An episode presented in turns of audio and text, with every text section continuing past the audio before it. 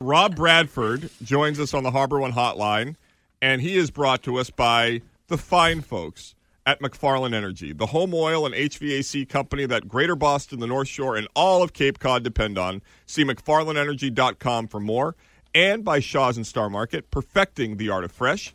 Rob Bradford, good morning, my oh, friend. I could listen to talk about your house all day long. Who Curtis. couldn't? I mean, I, and, and the first thing that you do when you buy a house like that, you know what you do? You call McFarland. That's exactly what you do. You do that.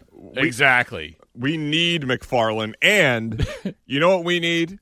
We need to get some room for Shohei downstairs. I'm going to bring James upstairs, and we're going to get him here. I saw these yesterday. The Red Sox, 25 to 1 odds. There are about 14 teams ahead of them. What are the legitimate chances that the the, the uh, Boston Red Sox are engaged in any way in trying to obtain Shohei Ohtani by August 1st? Uh, whatever is a lot more than twenty-five to one. it, it is. I, I, it's not. It's not going to happen. It 50 to one? it- no, keep going. 200 Keep to going. one? Keep going. How One much did you? How, how much did you say Curtis's house was worth? Whatever Yeah. that is, Okay. and to one. Oh, uh, but uh, so you have to go back to when when Shohei first came here, right? The Red Sox, obviously, like a lot of teams, were really, really enamored with Shohei. They make up the Celtics jerseys, the Bruins jerseys, the Patriots jerseys with Ohtani on the back. They are ready for this meeting and they never get a meeting with him. He never allows the Red Sox to get their foot in the door. He takes all West Coast teams, with the exception, I think, the Cubs and the Rangers.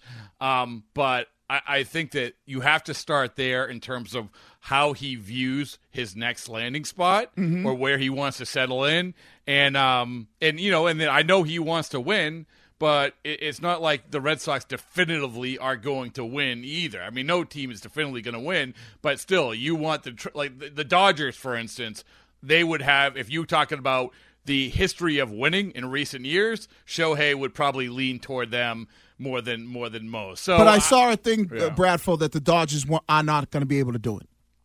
Yeah, well, I wouldn't. I wouldn't believe that. I mean, they they've been freeing up money for a little bit for this year, so I, I think that any team on the West Coast is is probably gonna do their best to get this guy. And Seattle being at the top of the list, I think mhm. he, he, as he said, he has his home in Seattle. Now, hey, listen, it was a lot of fun watching Kenley Jansen try to recruit Shohei Ohtani at the All Star game. Like, what what's Kenley did his darndest to do whatever he could. He talked to him, he talked about him, he did everything he could. But still, at the end of the day, I think it's going to be location. I think it's going to be about winning. Um, and and you know, I just did a podcast, the Baseball Isn't Boring podcast, with Jeff Fletcher, who wrote the Ohtani book, and he said he covers the Angels. He said, don't discount the Angels because what you have to do going in the deadline here, if you're the Angels, you have to say this is our best offer and get an idea if he would sign there. And if he doesn't sign, then trade him. But mm-hmm. the fact that they might not trade him suggests that they think they can sign him. So, Bradford, does that mean, all right, this is kind of like a two part question. If you trade for him, then you get him, get him, and then maybe you can change his mind to move to the East Coast. Or do you just wait till free agency and then what I think the Red Sox should do is go above and beyond what everybody. If somebody offers him six hundred million, you offer him six hundred and seventy-five million. Is it, eh, which avenue would you go in if you're the Red Sox to potentially get this guy? Do you go above and beyond in free agency money wise, or do you make a move to try to get him? Well, first of all, they aren't this the way that they're doing business these days. Mm-hmm. They are not going to allocate resources, prospects, whatever you need to for a couple months of Ohtani to say, "Hey, you come in and we're going to show you the seaport. Here's Greg Hill. Let let us him host you for a couple mm-hmm. days." And that's not how it's going to work. They they just won't do that. Now, when you talk about free agency, about blowing him away, well, for, there's going to be a lot of teams that view him that way, and there's going to be teams that are doing it a lot more um, prevalently. They're they're doing it a lot more than certainly the Red Sox are. The Red Sox in past, maybe sure, you know, you outbid everybody by forty million for Carl Crawford. You bid ev- everybody outbid everybody by forty million for David Price. But they don't do it that way anymore. But Steve Cohen of the Mets, he does. The Padres do. The Dodgers potentially can. The Yankees, they probably would. So I think that there's other teams that are more willing to go down that road. Bradfo, let's talk about a guy who's on the team right now. Pivetta's numbers have been great. Uh, what's it going to take to get him back into the starting rotation, and what do you think's been the massive change in him? I think that I think he's going to go back in the rotation because they've just run out of times where you can do the two two uh, openers in a row thing. You just can't keep doing that. And he's also reached the point where he's been so good.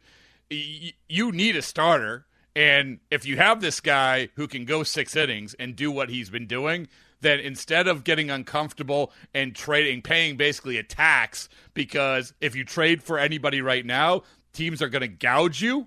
So instead of going down that road, fill in that gap with a guy that you already have in Nick Pivetta, and I think that's what they're going to do. And, and, to answer your question, Courtney, about why he's doing this, I think he just went out there, and, and I heard you play the sound of Alex Cora. I think he just goes out there, doesn't worry about pacing himself, and pitches with a little bit of a chip on his shoulder.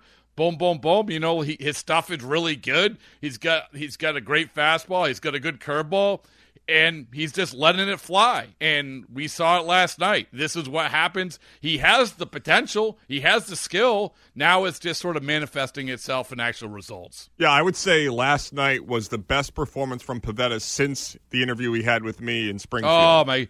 I mean, I think that ultimately it, it took a little bit for that to take root, Chris. Right but I felt like that will always be his motivation. That that back and forth.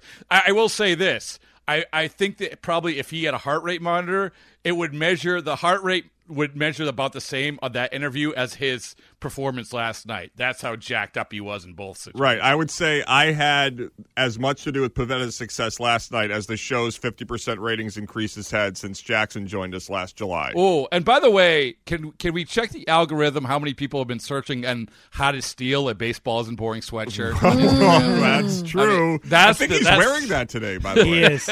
oh, he is? Yeah. Oh. Wait, wait, wait a second. Now, so this this opens a whole nother door. Right. because I heard you guys talk, and I heard Jackson, and I assume that he's a truth teller but that puts some doubt in my mind because he told me he gave it to his dad. Mm-hmm. So unless he's raiding his dad's closet, mm-hmm. like there's uh, we we gotta we gotta get Jackson on the straight. That has happened before, Bradfo, but no, this is my regular old red swing juice sweater, not not the baseball isn't boring sweater. Oh, okay, all right. My dad is happy in that, and he, he loves no, it. Listen, your, your, dad must be very proud of you for stealing his clothes for yes, him. So well, there you, know. go. Well, Bradfo, send us some swag, man. As baseball yeah. isn't hey, boring. I, tell, I, I just told I just told Chime today. I, I literally I was driving to the station because I it, with my entire back seat filled with T-shirts. Okay. With, and and then uh, like you said, uh, weather is a problem, and evidently traffic's a problem because I had to turn around and bolt home to do this. Yeah, sorry guys. Bradford, when you look at this Red Sox team and you look at kind of where they are in the standings, and I know we've kind of been talking about this, and I'm I feel like baseball is such a it's one of those sports where if you can get into the postseason, it really doesn't matter what seed you are because there's not one dominant team that has proven they could do it in the postseason, like a Golden State in basketball or like a Kansas City in football. When you look at where they are right now, the Red Sox, do you believe this team has a realistic chance of making the postseason? And if they do, can they make some noise? And do they have to add some pieces to make that become even more uh, of a reality? Yeah, so I, have said this a few times. I think that you know if they could get their their stuff right, and they have, then you should go for that third wild card because the third wild card plays the first place team in the Central, which would be Minnesota or Cleveland, and they they aren't that good. So right out of the gate, you get to play them. You can beat them. You'll probably be the favorites when you play them.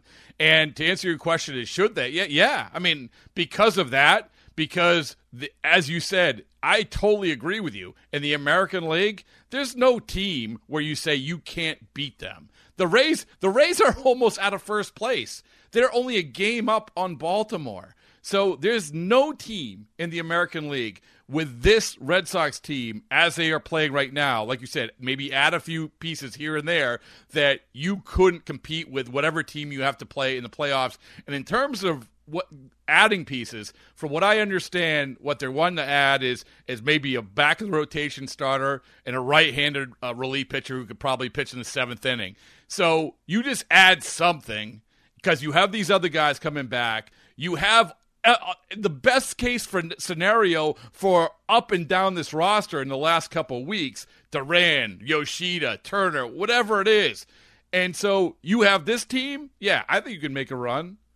Yeah, go ahead. When making that run, when you look at the guys that are hurt and were ex- are expected to come back, who's the most important uh, that can really make a difference for this team?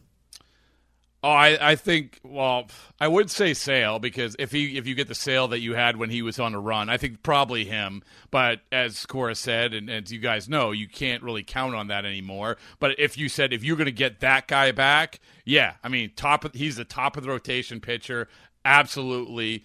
That would be the guy. But Trevor Story, the Trevor Story, the good Trevor Story for these rules, the way that baseball's being played now, this is a guy that can make a huge, huge impact. Go back to 2019. He was one of the best shortstops in baseball defensively. He's one of the best base stealers in baseball in terms of being efficient. So if you get that guy, then yeah, I mean, I think that that could make a huge, huge difference. But Cordy, I think that Chris Sale's probably still the. If you get the Chris Sale that you had before, that's the guy. So, Rob, what would you say today, four years in or so with Chaim Bloom? Are you more buying in because of the way that July has gone? Where is your, if you had to say that the future of the Red Sox is secure with, it felt like a month ago that Chaim and, and Cora were on the hot seat and that both could be gone. Now they've had the best July in baseball. They're entering the deadline in a little bit of a position of, of power. Where are you on Chaim Bloom going forward uh, today? I think it, it, it, has always come back to it's a results business. I, I don't buy into the whole oh the farm system's so much better and so you got to be patient. Um, I don't buy into like you're just gonna have to trust like this, not like going out and getting the, the the foundation guys, the guys that you sort of know what you're gonna get. That's absolutely gonna work. I, I can't give them. The, there's no benefit of the doubt there, but it's results business. But I will say this, Chris is that because of its a results business, if it keeps going like this, where the moves that he's made, I said best case scenario. We kept saying 2023 Red Sox. Maybe we didn't know what they were for months upon months upon months. Well, as we sit here, all of a sudden, you have a lot of these things which they thought this could work if this happens, well, it is happening. You know, whether it's Duran, whether it's Casas emerging, whether it's Justin Turner doing what he's doing, Yoshida. I mean, a lot. We can't ignore that a lot of these things that they thought were going to happen are actually happening. But still, you got to get to the end of the year. Whether or not they make the playoffs, I think is a big, big deal. Ask me that question then. Bradfo, the one thing that concerns me, and I don't know how you feel about this though is do they take the approach as because you brought up story you brought up chris sale do they go with the approach of like oh those are our trade or not trade uh, our deadline acquisitions no, I don't. I don't think. I think they make moves, and okay. I, like I said, I think that what they do, it's it's not going to be like. I don't think you're going to have like the Lucas Giolito. I don't think you're going to have these shock and awe, uh, the where you have to give a top prospect for. But you, I think they're going to make, a, uh, like I said, a righty reliever who could potentially pitch in the seventh inning, who preferably has written a book with me, um, and also, and, and, also, I think that, that, you know you're talking about a starter, a back of the end of the rotation starter, and really, if you go back 2021, they got a couple relievers, useful relievers in Hansel Robles and Austin Davis, and they gave up nothing for. They really gave up nothing for Schwarber because he had a hamstring issue, mm-hmm. I- injury. So you, talking to Chris Martin the other day, a guy who has been pl- through plenty of trade deadlines, had been parts of trade deadline moves. He said just even the littlest move goes a long way in that clubhouse. Uh, it says it sends a message to everybody. It says we are going to go for it because last year when they trade Vázquez, right or wrong, the perception among some of the key guys there was we're going the other way. Make a move, don't take away guys, add guys, you'll send a message. I like the name Lucas Gian. How did you say that? Giolito. Yeah. I like that's a good name. Get him. Yeah, well, let's the, go. Paisans. I mean, good baseball gonna, name. It's going to cost you more for the name, but you know it's worth it. Yeah, stay away from the North End late at night. Rob, uh, thank you as always. Uh, we'll talk to you next week. All right. See y'all later.